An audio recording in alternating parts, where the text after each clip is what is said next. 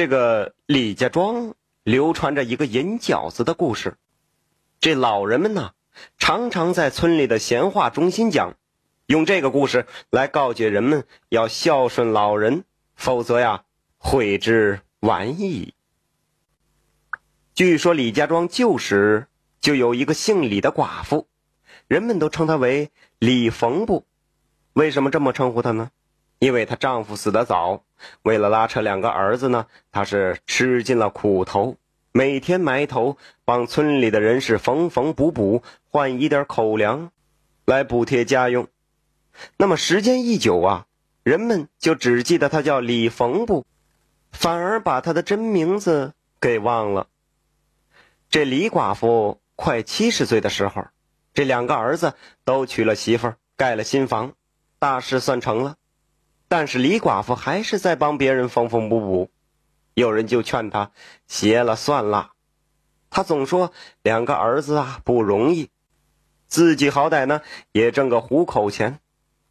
后来，这李寡妇的眼睛可就越来越不好了，实在看不清楚做针线活了，这才。歇了下来，但是这老来难，老来难，这真不是空穴来风的一句话。这李寡妇刚不能干活了，两个儿子啊就开始扯皮了。大儿子嫌二儿子不管老娘，这二儿子又抱怨大儿子没有尽孝，这两个人是你推我，我推你。老大是觉得老二忍不住一定会管老人，反过来呢，老二也是这样想的。于是李寡妇这么大年纪的人，竟然是无处容身，只好暂时到村外的一间破旧的窑洞中住下了。村外呀，有一个小小的道观。这道观里边有一个年纪很大的道姑独居。这个道姑就看李寡妇十分可怜，就把李寡妇接到了道观之中，给自己作伴。这李寡妇的两个儿子见有人管老娘了，嘿，这越发对老人不闻不问了，还放出话来：老人要是死了呀，也要道观负责送终。对此，这道观里的这个老道姑也不理睬，他自己喝稀的就给李寡妇喝稀的，自己吃稠的就给李寡妇吃稠的，就这样啊，和李寡妇相依为命，一起过了有三四年。突然有这么一天，这道姑对李寡妇说：“老姐姐，我在这修行的期限已到，你也要做做准备了。我俩也算前世有缘，你还有什么未了的心愿吗？如果有，说出来，我或许可以帮帮你。”李寡妇听了道姑的话外之音，知道两个人都不久于人世了，止不住是泪如雨下。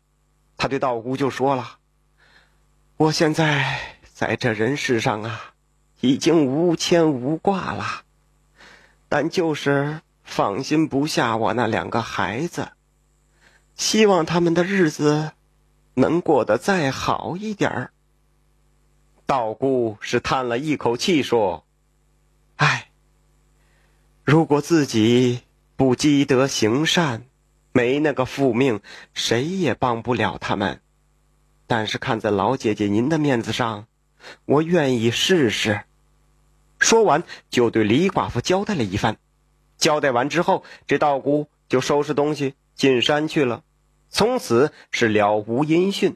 这是后话。单说这李寡妇，一感觉到自己身体沉重，大限将至，就拄着一根棍子进了村。他先走到大儿子家里，说自己活不久了，想吃一碗饺子。这大儿子害怕老娘死在自己的家里，那自己要花钱买呀，就和老婆将他轰了出去。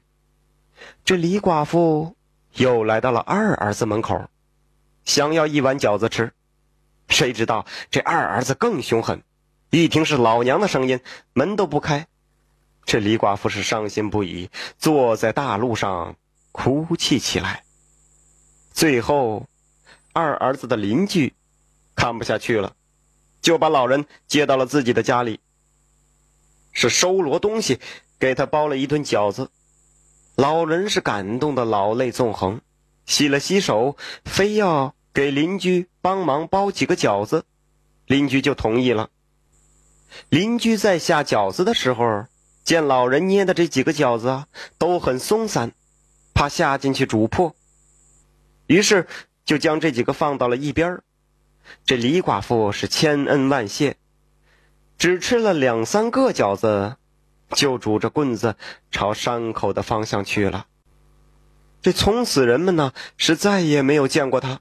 有人说他自己悄悄找了一个地方死去了，也有人说他追随道姑去了。再说那个邻居，当天没有怎么注意老人包的饺子，可隔了一夜到厨房去做饭，竟然发现老人捏的七八个饺子竟然都是饺子的模样，但都。变成了银疙瘩，这可是一笔不小的钱呐！邻居心里很高兴，但又有几分惶恐，把这件事啊就跟亲戚说了一下。世上没有不透风的墙，一说之下，这周围的人呢很快就都知道了这个消息。李寡妇的两个儿子也听到了这个消息，于是堵在邻居门口上门讨要银子。你说这得多没脸没皮没羞没臊啊！邻居也是没办法，就分了一半给这二兄弟。谁知道这两个不孝子一拿回家，这银疙瘩就又变成了虫疙瘩。哎呦，你看这个虫疙瘩，这跳蚤臭虫爬到哪儿都是，根本就没有银子的影子。这两个人呢还不甘心，又去邻居门上是耍泼讨要。谁知道路边这时候突然窜出一只野狗，将他们两个人咬的是哭爹喊娘，再也不敢来了。唉，这感叹的是李寡妇一直要离开人世，心中还惦记着两个不成器的孩子。看来自己没有积下福报，这银子啊，也会变成虫子的。